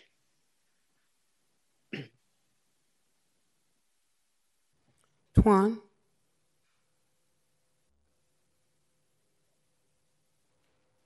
Juan has to go to a press conference, but he can give me his two minutes. Um, the oversight, the police, the Sheriff Oversight Commission is very similar to the policy that was adopted by Oakland, the failed policy of police commission. The reason the mayor of Oakland cannot appoint a police chief and leave us deprived of a head of police during our crime wave is because of the dysfunction of the oversight police commission. You guys are considering failed policy that Oakland adopted that resulted in the chaos and the killing of businesses and people on the ground. Let me tell you how the Oversight Commission actually works. They're hiring 22 dedicated investigators looking into police misconduct. For context, for context, we have less than 700 officers on for a city of 430,000 residents. At any one point, we only have about 35 active officers on patrol. In the legislative ordinance that is being proposed, they're asking for investigators. They're asking for subpoena powers. How that plays out on the ground is things like chase policy. You can't chase if a criminal abducts a lady, which happened on International Boulevard because they went over 50 miles an hour because of the no chase policy. CHP doesn't have that restraint. The dedicated investigators looking into police misconduct has a chilling effect, handcuffing law enforcement from providing basic public safety purposes.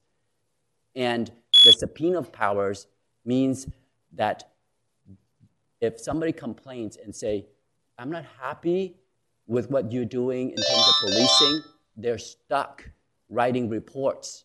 That means more than 50% of their time is policing themselves writing Thank you. reports. Caller, you're on the line. We're on item two. You have two minutes.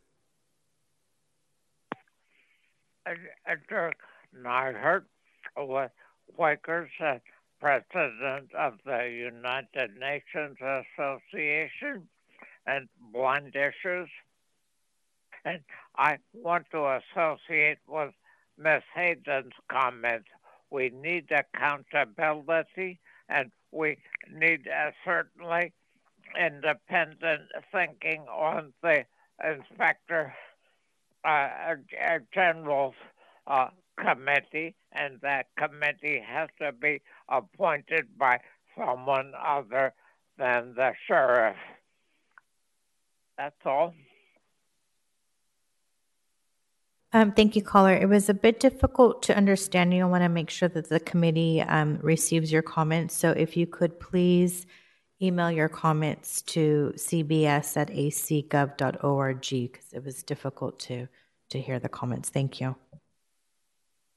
Caller, you're on the line. We're on item two. You have two minutes. Hello. so we've been watching the progress of this committee for some time now.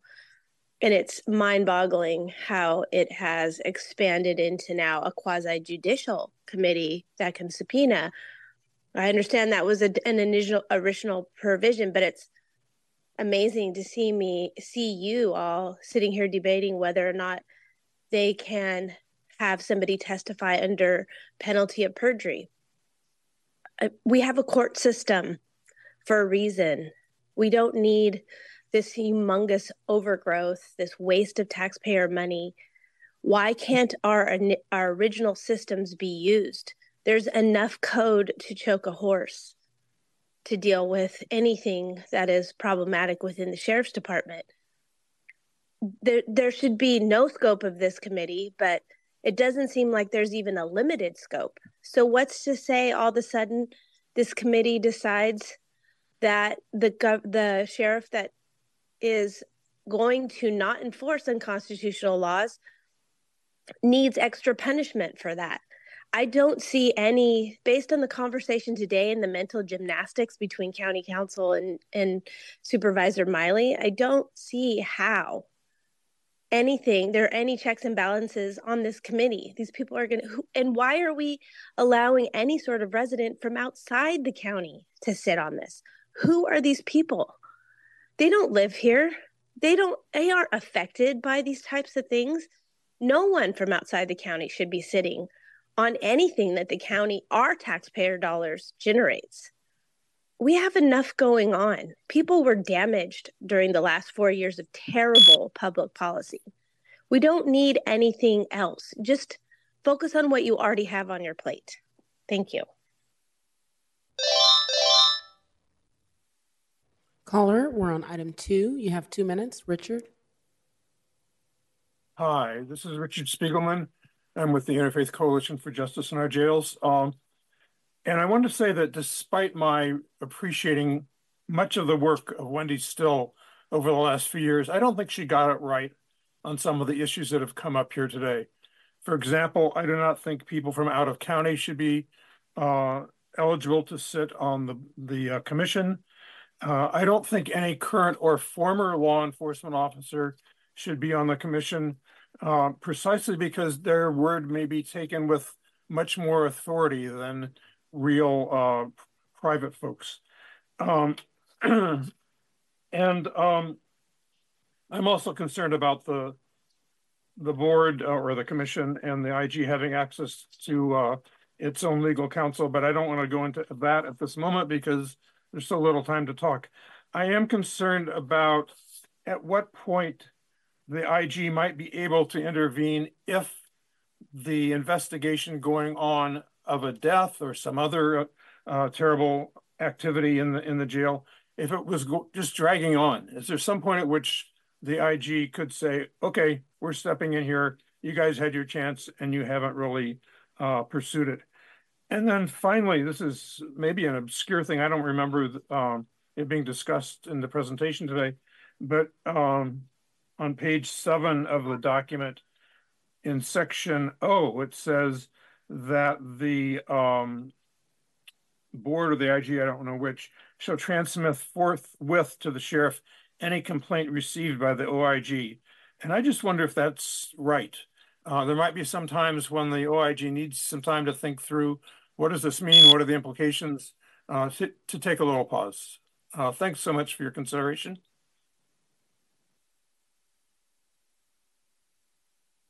Caller, you're on the line. We're on item two. You have two minutes. Luann.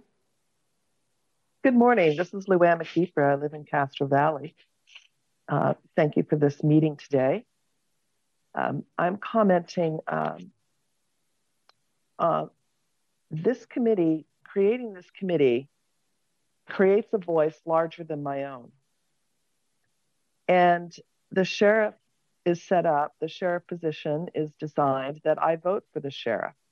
And I have said this before at meetings, so this is nothing new for you to hear. But every individual is the oversight committee. And if we have a problem going on, again, I agree with Catherine. This is the policies that are in place that cause these problems, that create more policy, that attempt solve those problems, but create more problems. And the problem with this is giving a higher voice than the system was designed to do. Now, there was an example of the police commission that I guess had been created um, and the problems that that has. Well, the police is a different structure. I can't vote for my police chief. I do that through the mayor. Well, that was the way in Milpitas. I don't know about here. I do vote for the sheriff. That is how it is structured. And when you add other items in between me and my elected official, you're hijacking the original government system that was created, that is the people to those that they put in place to serve the people not to rule over the people. And we were becoming much more of a rule over county than in than the individual speaking their way at the ballot, especially when we have concerns over how the elections are handled. So let's clean up the elections. Let's clean up the policies. Let's implement some common sense solutions to this. Thank you. Caller, you're on the line. We're on item two. You have two minutes.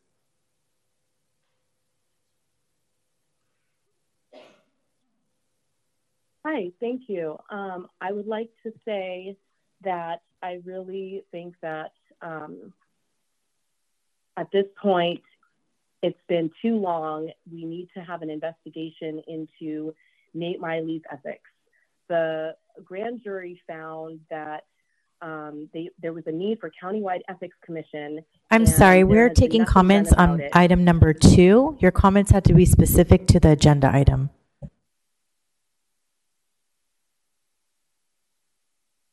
Thank you.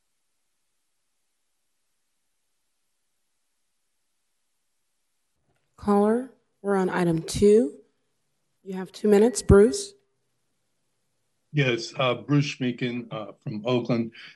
Um, first of all, I think a, a number of the folks here have completely misunderstood what this board is about, which is really about offering a place for the community to come learn, um, have discussions, town halls, et cetera, as Lisa was the advocates who've been working on this in conjunction with, you know, advising the board, et cetera, of our thoughts, coalition, that this is the place where the public can actually get a grasp of what's going on with the sheriff's department. And the sheriff's department includes the county jail. And there have been enormous costs to the county because of problems in the county jail lawsuits, uh, deaths, abuse, etc. Okay, leaving that alone, I'll just say that uh, independent counsel is absolutely key. We've said this over and over. It's not listened to. All the community meetings, it was absolutely supported. Um, law enforcement, there will be plenty of law enforcement input to this group, to this commission, because the sheriff will be communicating with them. They'll be working with the sheriff. This isn't an oppositional thing, but it is to gain transparency.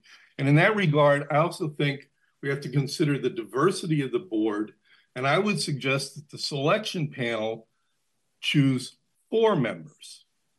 One thing I will say, I know this is not like the Oakland Police Commission. They can't fire the sheriff or anything, make policy, they can advise. But the Oakland Police Commission has nine members. Two of them are non-voting alternates, alternates, but they're full participants. And having observed that commission for years, it's apparent to me that there's a workload among these people that could be divided among nine easily, especially given the fact that the jail is a big piece of this uh, oversight. So, thank you. Caller, you're on the line. We're on item two. You have two minutes. Sandy? Hi, thank you. My name is Sandy Kurtz. I live in District 4, um, and I am chair of the Alameda County chapter of the ACLU. I want to address one really specific issue, and that's the idea of retired law enforcement. Um, I appreciate that County Counsel reiterated that the original um, bill called for civilian oversight. And so, yes, we're saying we won't have any current law enforcement, but somehow you seem to have the idea that the minute somebody retires, their whole mindset changes. Um, maybe that's because you haven't retired yet, but I've been retired for four years. I was a healthcare professional. I still think like a healthcare professional. I still talk like a healthcare professional. I still relate to other healthcare professionals as a healthcare professional. And I can certainly well imagine with the deep culture that's entrenched in law enforcement that any person who has been in law enforcement continues to carry that as part of their identity and their way of dealing with the world. So, no, I don't think we should make an exception for retired law enforcement. It should be no law enforcement on the board at all. Thank you.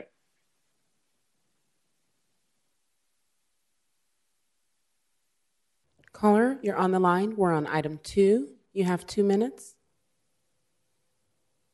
I have to admit, I'm I'm new to this uh, uh, item today, but just my general input here and, and a conscientious uh, community member. Um, I can see that there's just too many layers of government, and you know everything does come back to your own integrity. So I'm listening intently to um, our County Supervisor President uh, Smiley, um, talking about stumbling blocks and really trying so hard to figure this out and see if it makes sense. And I can just say to you all here that uh, we, uh, we, fundamentally we need a constitutional sheriffs. We need to, all of us need to study more the Constitution, you know, our our our our freedoms, our you know our our, our basic ten, all of us we're really uneducated. And I mean that, you know, it's something you need to be constantly studying so that we can make better decisions and realize our value isn't coming from the government, but it comes from our own just God-given, mm-hmm. you know, value. So what I just want to say is that I just see more layers, and I'm not, and I, I would say just in my gut, I'm against this oversight, the way it's set up. Oversight is a good word because you all need oversight. We all need somebody to keep us accountable because we all you know, we all like to fudge a little bit, right? But I just really feel that This is, uh, again, too many layers. And I have lived in um, other enslaved countries, communist countries. And most people who have come from that background, um, they can smell this in our country now. We're losing that foundation of respect, of, of, of freedom, real freedom and values. That is really what is the key to bring us together. So I would just say right now, I put this on hold. I do not agree with this oversight. Thank you. Caller, you're on the line. We're on item two. You have two minutes. Saida. Thank you. Saida Inamdar um, with the League of Women Voters. I'm just calling to add um, our voice to the request for independent legal counsel. We feel it is um, a critical component um, as it um, provides um, the appearance of any sort of conflict. And um, thank you for all the effort. Uh, I'm glad we've at least gotten this far. Thank you. Caller, you're on the line. We're on item two. You have two minutes. Pamela. Yeah, my name is Pamela Drake, and I live in Oakland, and I was very involved with the uh, police accountability struggle that we've been in in Oakland for years. And it's quite different with the county. And that's, as you all have said, the sheriff is elected, and the sheriff has an office separate from the board and has a lot more power than, say, the chief of police. So it's even more important that there's independent counsel, and it's not in the way that that your county counsel described, uh, you know, some sort of picayune issue that we disagree on. It's really the fact that the county counsel's job is to defend the sheriff even when they've done they've committed some real wrongdoing and it's to defend the county from the liability that the sheriff causes. So they have a completely different position in terms of the kind of oversight that we need. We cannot have people who must at the same time have one eye on the liability the sheriff might be causing and the other eye on saying well we're going to try and do oversight but we really can't because after all the sheriff has their own rights they have their own office. Uh, this is absurd. Because the power imbalance is so bad here you need to give more balance to the more power to the civilian commission which must be made of civilians and that does not include people who have been law enforcement throughout their lives. Thank you I have no more speakers for item two. Thank you so much. So I want to thank everyone today for their thoughtful and detailed discussion regarding the, these efforts. Um, as a next step, I'm respectfully requesting that our colleagues on the board be given the opportunity to weigh in on two proposed ordinances. The first being the draft presented to this committee today in its current form and then a second draft that includes amendments based upon today's discussion, as well as the consistent community feedback we have heard leading up to today. Um, specifically, in the second amendment draft, I'd like to um, include authorize independent counsel for the Office of Inspector General. Um, I'm going to try to select my words carefully here. Right now, I have down strongly encourage the sheriff or senior ranking member of the sheriff's office designated by the sheriff to attend and participate in all meetings of the oversight board in alignment with Sheriff Sanchez's stated accountability platform. Exclude the appointment of all current or former law enforcement agency employees as well as non Alameda County residents to the Oversight Board.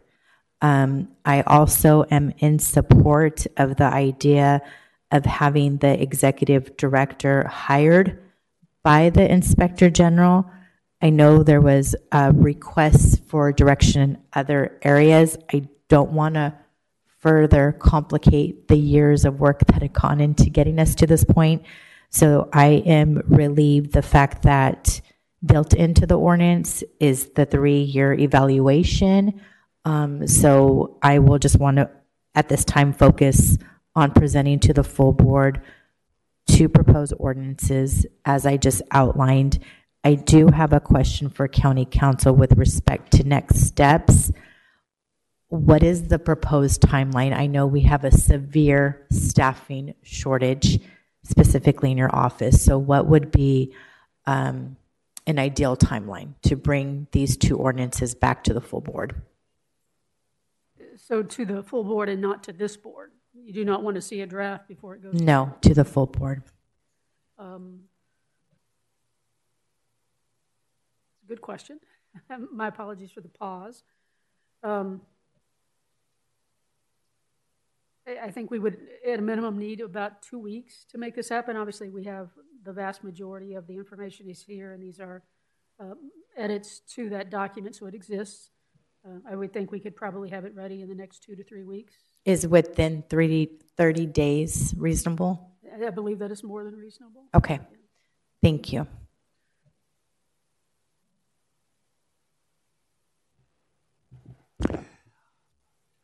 So, so uh, if we- we're going to try to bring two options to the board, ordinance options to the board, uh, within about 30 days. Uh, So that would be towards the latter part of March or the first part of April to get it agendized for the full board. And at that board meeting,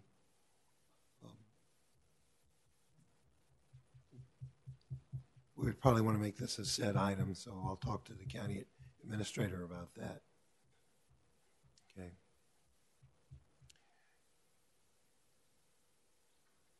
And I think, uh, I think the, the, the the fact that the chair is asking for those two options, I think that's uh, very appropriate. And I do think uh, it'll be interesting to see around these, these controversial aspects of oversight and Office Inspector General. I do think the, the things that remain controversial is independent counsel, and I, I do believe with independent counsel, we've received a confidential memorandum from the county counsel's office relative to independent counsel.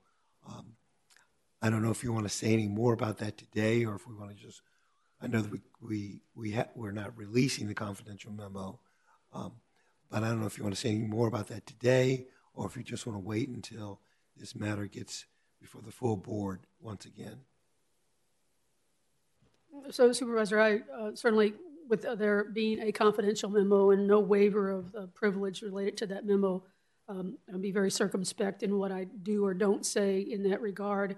Um, I can reiterate sort of generally what we have said openly in public meetings historically, and, and that is the, the overriding concept here is that your board holds the authority for oversight of the sheriff's office by statute in, in the government code. Um, the formation of an advisory body that is to assist you in the performance of that function uh, does not mean that that body can, can operate separately, independently, and outside of what you can do. You can only give to them the authority that you have to give to them, which is the nature of the delegation of certain authority to a body. You can't give what you don't have. And, and in that regard, the analysis is uh, for independent counsel as that independent body. Can they take a position different from your board or outside of your board such that they would initiate actions um, with legal counsel assistance or advice that you can't or won't do. And so that's why uh, the analysis is that our office advises your board. And there could be conflicts between your board and the sheriff's office, and that's addressed by statute, and that process exists. We recognize that. But again, as I stated earlier today, and we have said in the past, if there is a conflict between your board and the folks who you have delegated authority to, such as the advisory oversight body, then that conflict is resolved by giving the sheriff their independent counsel, not your board or the other body, except in extremely rare instances when our office bows out altogether. So it'd be, helpful for me, and I'm, I'm sure for the rest of the board members, if we're, we're going to have an, the- two ordinances coming to us, one for independent counsel and one without independent counsel, um, uh, towards the latter part of March or first part of April. So I think it'd be helpful when, when this is agendized, that we have a, a, a closed session on this, just so we can get one uh, thoroughly briefed on county counsel's analysis, and then make sure we can get our questions asked and answered in closed session um, before we take up the ordinances. I, you know, it can happen the same day, but I'm just thinking I, it's going to be helpful to have a closed session on this. Okay. Then um, I, I do believe that I don't. I mean, I don't. I don't see any reason why we have to have folks uh, eligible to be appointed who live outside the county. Uh, and I know we're going to have an ordinance, uh, an option that indicates that. So, because uh, I, I, I don't think that's germane or really that significant. And and I'm not necessarily, and I, I'm kind of I'm trying to recall in the second ordinance, does it uh, call for all former law enforcement not to be eligible? Okay, in the second version? Okay. Because once again, I do think there's merit in allowing for former law enforcement officers to be a possible uh, eligible to be appointed. And I've kept saying it doesn't mean that they will get appointed, but uh, when the ordinance comes forward, I'm not going to hold up an ordinance on that particular point. If the if a majority of the board feels that we shouldn't have any former law enforcement officers eligible, I'm not going to vote against that particular um, uh, aspect of an ordinance because I keep saying let's not let the perfect be the enemy of the good. And I do think um, that's not something I'm going to, you know, die on my sword around. Um, then the other thing is, I think the, the, the second ordinance doesn't do anything in terms of tinkering with the appointment. The board will still make appointments to the, the oversight body, and then there'll be an advisory body that'll recommend names to us to uh, appoint the two out at large. Okay, so that's that stays the same. Okay, and let's see.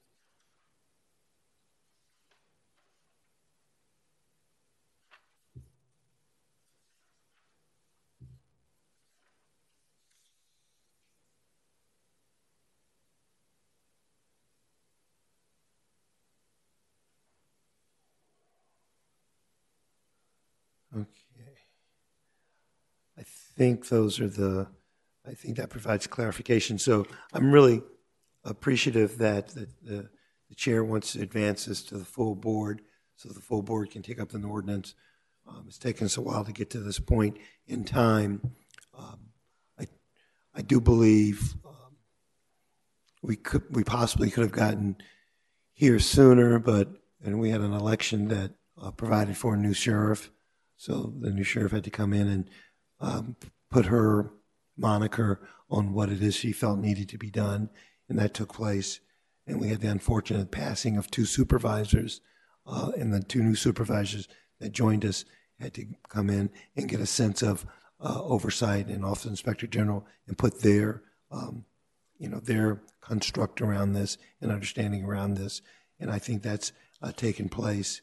And then I know the former chair of the committee uh, Supervisor Valle uh, wanted to have a very thorough community engagement uh, process uh, uh, before uh, we were to move ahead with any type of ordinance. And that took place, and, and Wendy, Wendy Still was um, kind of spearheading that. And then, you know, we had the pandemic, obviously, that really took up a lot of time, energy that was not anticipated. Um, so, all in all, with a pandemic, with new people coming on the board, with a new sheriff, um, with extensive community engagement, um, we're finally to a place where this can be advanced to the to the full board to enact an ordinance. And then it's my understanding, once we do enact an ordinance, keep my fingers crossed because I'm confident we will enact an ordinance relative to oversight and Office of Inspector General if we get that in place uh, this spring, then what's the next steps after that? Because I know at our last Public Protection Committee meeting, we had some feedback from the staff relative to our next steps.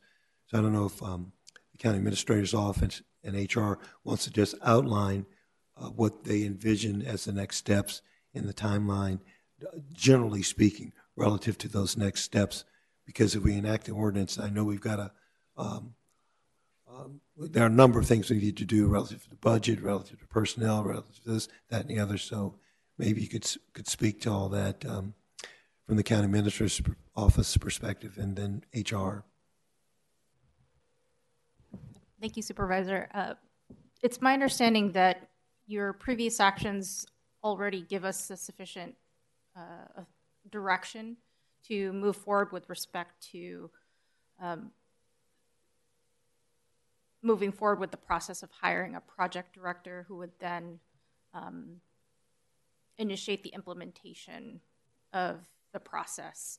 I think part of the, uh, I guess I would say, logistical challenge of moving forward with that is working working through some of the questions with respect to, um, you know, where is that direction going to come from um, for us to, you know, further define what what that position would look like. So, I mean, I'll defer to the the uh, interim HR director for uh, additional specifics with respect to the, the hiring and recruitment process, but I do believe that uh, your board has already taken action with respect to giving us the direction to move forward with the recruitment. So, uh, so Melanie, so the, what you've stated is we are going to bring on a project person, and that project person will then have the responsibility for marshaling all these various aspects forward? Yes, it's my understanding that was the recommendation of the Still report that we move forward with uh, a project director who would help with the implementation process uh, to then get us to establishing the Office of the Inspector okay. General as well as the Oversight Board. Um, all of those components will help us, and the, the timing of that process will help us determine what is appropriate to include in the developing budget. Um, we already have the authority to initiate the recruitment process um, within existing resources in the current year budget to hire the project director. So then the question is, you know, depending on how that process moves forward, how will we then identify what's necessary by way of resources for the 24 25 budget? And the, the, does the project director, is that a, a county employee or can it be a consultant? If I may, uh, Margarita Zamora, Interim Director of Human Resource Services. The project director, we're looking at a broad range of options. Um, we're looking at what is the most expedient way and the best qualified individual. As Melanie noted, there are certain questions that we have relative to that position, uh, or even the structure, um, reporting, authority. Um, and I think some of those answers are part of the ordinance. They're going to be very insightful in setting forth the process that the project manager, project director will then integrate into spearheading uh, the project. Let's be clear on this the project manager, project director, that person is not the inspector general, that person is not the executive director, that person is just taking all this and handling the components to move forward, working with all of you and others. That is correct. So there's the ordinance and and the Still report that sets for sort of a, the, the guidance and the framework of the project. Uh, and the project manager will take a look at okay, we need to f- hire here's the process for the executive director, the um, the inspector general. The uh, um, is there a need for an ombudsman, and help that process through. Okay, and I'm trying to recall. Maybe staff knows, or maybe the chair knows. So will this, will uh, all this um, work associated with moving this forward? Is, is this coming back to this committee, and do we have a kind of a time frame associated with yeah, you know, let, yeah, so I- let's suppose we're successful getting the ordinance. The then what's priority is next? getting the ordinance Mhm. adopted within 30 days. And then once that is done, um, next steps will continue to be tracked through this committee. So if the board gets the ordinance in March or early April, it requires two readings. So possibly we could have an, an effective ordinance around, I'm just projecting maybe by May, maybe. So I do want to call out the um, potential for a delay between first and second reading related to um, the MMBA and whether or not there is a an obligation uh, by our board to first meet and confer with any affected unions uh, regarding the proposed content of the ordinance. And so once your board does first reading, we'll have a clear understanding of what is likely to go forward to second reading. And at that time, we would do the final analysis to determine whether or not we would have to do, whether it's effects bargaining or other bargaining with the individual employee uh, groups. And that could easily delay, substantially delay, second reading and adoption. Thank you for adding that. That's very important information for the public to be aware of, so thank you. Um, so in closing, I just want to again thank Chief Assistant County Counsel Andrea Weddle for your time and effort to capture the Board of Supervisors approved AB 1885 framework, which was informed by the Reimagine Adult Justice Initiative led by Wendy Still and initiated by my predecessor, Richard Valle. I also want to thank the community for their interest and engagement with Alameda County's creation of the Sheriff's Oversight Body. And finally, I want to thank President Miley, who was the first person to request a referral on this item to bring it to this committee back in December of 2020. So yes, governance is, but this is the reality. This is how long it takes. So it's there has not been delayed. Is it's not been deliberate. This is um, a lot of moving parts here. So just thank you for um, your leadership on that. This and just want to encourage the public to consider subscribing to my monthly newsletter to follow us also on social media as we consistently provide updates to the work that's being done under Public Protection Committee meeting. Um, so the last item on our agenda is. Madam Chair, if, if I Yes. might, just for clarity in the record, you made a motion that included uh, these five points for the optional draft ordinance. Am I to assume, or can we clarify for the record that we have a motion and a second and consensus to, to, to I, validate I that? didn't state it in a form of a motion, but I'm happy to for clarity. I think that would Um, so let me find my notes just to make sure that I'm clear. I don't know that you need to restate. Okay, it, so but I will make, so basically, my request with respect to the second um, amended ordinance, I would like to move that forward in a form of a motion. Is there a second? Yes. Okay. We're, I'm in favor, you're in favor. We've captured the roll call vote. Okay, so thank you for that clarification. So we will now move on to public comment. Again, this is public comment for items under the purview of this committee. And um, we will allow two minutes and go ahead and proceed. Thank you. I'll alternate between in-person and online speakers for public comment. First, in-person speaker, Tuan.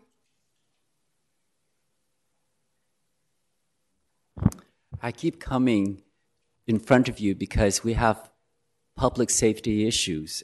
And I'm on the ground talking to owners who are closing their shops and they're not being able to hang on.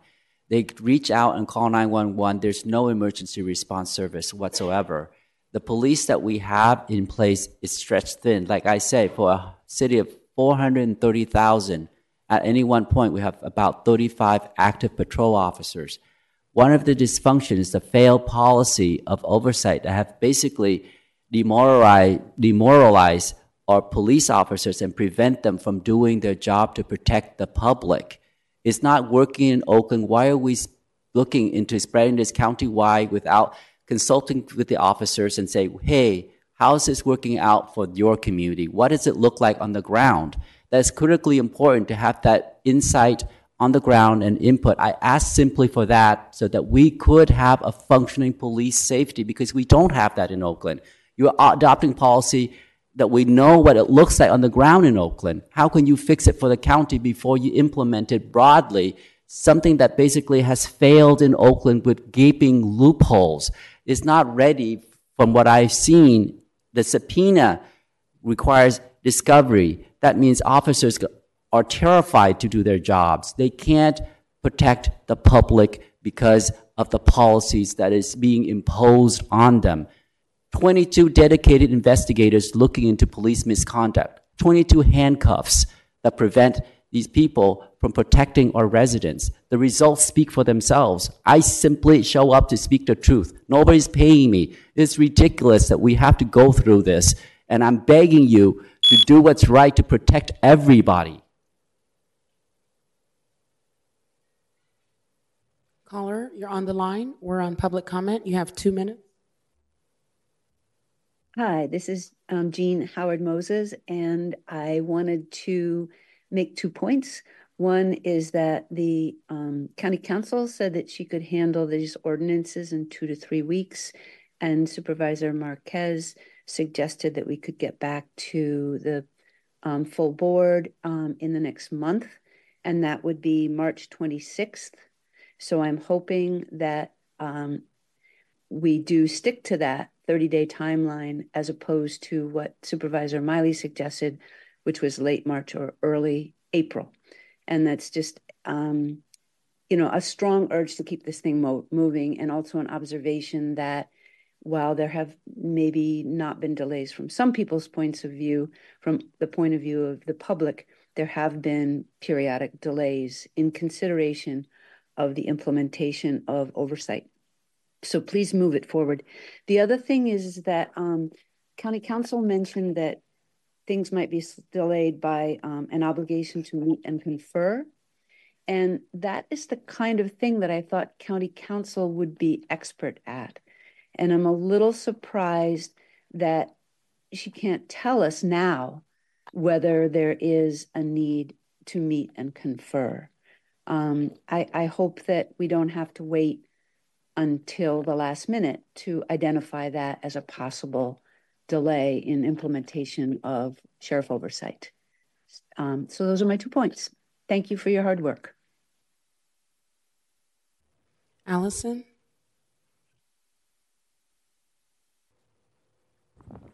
I want to speak to the matter of the consent of the governed. That's what the basis of this country is. Government, you serve us. You are hereby structuring an, uh, citizens, which you decide who is going to be on the board. They are going to report to you. The IG is appointed by you, reporting to you. This is nothing but government overreach. The whole notion of the charter change also reverting the appointed power to you of any recalled election or any official and removing the county counsel is appointed by you. The administrators appointed by you. When do we have accountability of you? Well, it's through the elections. But how? We already sunk that ship. You you were totally unresponsive during the election period of all the violations of the elections uh, registrar and the people's oversight. We couldn't get near enough to see anything. We didn't see a ballot. We didn't see an envelope. We weren't allowed to get near. Everyone complained. You did zippity doo. You don't care about the people. You have there are Brown Act uh, violations lawsuit right now pending I have my complaint. You did nothing. I was arrested, put in jail overnight. You knew that. That didn't happen in isolation. And when I get discovery of all, all the communications, we're going to find out what sifts out. And we need to have accountability. We need to have the consent of the governed, not your governance. Um, I just want to remind everyone that you could speak to comments specific to this committee, but it's important that you don't discuss the previous item we already discussed. We already opened public comment for that item. Thank you. Caller, you're on the line. We're on public comment. You have two minutes. Kelly? Yeah, this is uh, Calibriu. The this is the Public Protection Committee, and this committee, uh, as we just heard, oversees the time frame associated with uh, various things. For example, the ambulance contract, and this committee is tracking carefully how well the administrative process conforms to the scheduled timeline. And I'm sure that all of you have forgotten that last October, um, the director of the of uh, Health Services, uh, Ms. Chawla, told your board that we submitted the RFP for approval in February 2023, and of as of September 2023, the RFP hadn't been approved by the state. Uh, that was scheduled to be approved last July. So we have now a seven-month delay um, in the RFP approval process. Now, after the state approves, it'll take another eight months for your board to approve, according to her timeline that she gave you um, uh, last February 2023. That was a year ago. And another year or year and a half to launch a new service. So when you add that up, eight months plus another year and a quarter, that's what, two years or something. And your deadline is the middle of 2026 to launch a new service. So but, uh, your board has sat quietly while your staff has, uh, you know, let this uh, approval process drag on for an unscheduled seven-month delay starting last July. And your board that oversees the time frame and the performance to this scheduling, the, to the timeline, the milestones, all those things, your board is not uh, monitoring, not overseeing, not going back to your staff, your uh, uh, agency, and figuring out what's been happening for the last seven months. Thank you.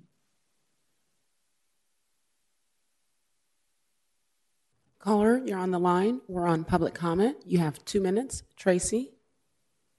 Yes, thank you so much. Uh, Tracy Rosenberg, resident of Alameda County in Supervisor Carson's district, and also with Oakland Privacy. I just wanted to check in on a process that I thought was pending through this committee, but which I haven't seen.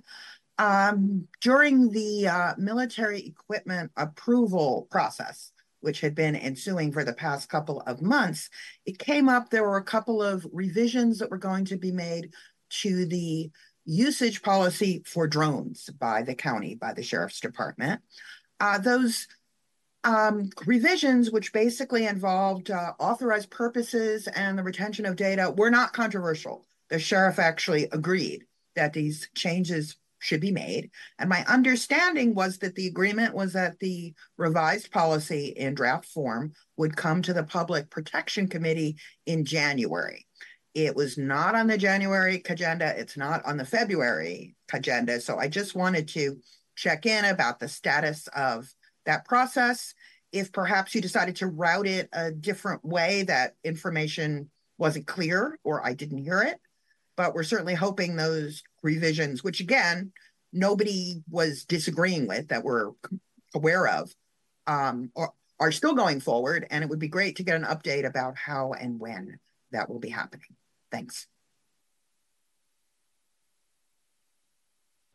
Caller, you're on the line. We're on public comment. You have two minutes. Luann. Good morning, Luann McKeefer, McKeefery, Castro Valley. Um, I'd like to request that the Public Protection Committee have a meeting discussing and advising the public of the um, migrate migrant caravans that have been coming through for the past three years, perhaps longer, in through the southern border. Uh, Texas, as you are aware, has over 21 uh, over 21 states of the United States have sent individuals to um, law enforcement individuals down to the border to close the border. But as the Texas border becomes more and more difficult to come through, there's two borders that are left. That's Arizona and California. Uh, those the uh, caravans are not going to turn around. They're going to find the next leaky location to come, and that's our state as a sanctuary state, as a sanctuary county, as a sanctuary mentality we consider, I guess, the border opening a good thing, but it may not be a good thing. We're here talking about uh, security in our own community. So I'd like to see that the Public Protection Committee, uh, your board, bring to the public the information of what is going on at the border, how it is affecting our county, where the money is coming from, where the people are housed, where their medical is, and just uh, bring us up to date on a few things that seem to be uh, unavailable to us to find. So thank you very much. I hope that you will take my suggestion. Caller, you're on the line. We're on public comment. You have two minutes. Yeah, um, wow, following on, on the heels of that, those statements there, the word jumps out at me, the word useful idiots. The destructive, destructive policies and culture, you know, of the woke and Marxist agents uh, have brought America to a brink of existential crisis by um, manipulating the meaning of words and creating a false identity crisis they have masked their true intentions. They seek to destroy our backbone of one nation under God and replace it with a culture without God. So, without knowing the errors, these small errors in human history that have caused so much pain and so much suffering among you know humankind, we're just doomed to repeat it. And you know, I hear today, honestly speaking, a lot of gobbledygook. I know I know a professor a couple of whom got together and wrote these academic papers, and, and about eight of them, and five of them got accepted. They made nonsense. They meant nothing. In our this is to the highest level of our academia. So Abraham Lincoln said, "What happens in your classrooms will be reflected in your culture." And right now, we have dumbed down our education system. We brought in the DEI, the Marxism, communism, uh, dividing people and not coming from character, from heart, from values. We're not talking about one religion. We're talking about principles uh, that connect with truth and love. And I see, I see here um, very uneducated people about the world. I'm talking about our leadership here, really uneducated and really callous and really rationalizing their viewpoint. The mind can say whatever you want. You believe you, you I know you believe what you believe. It's not correct please study right now how communism is here in our country.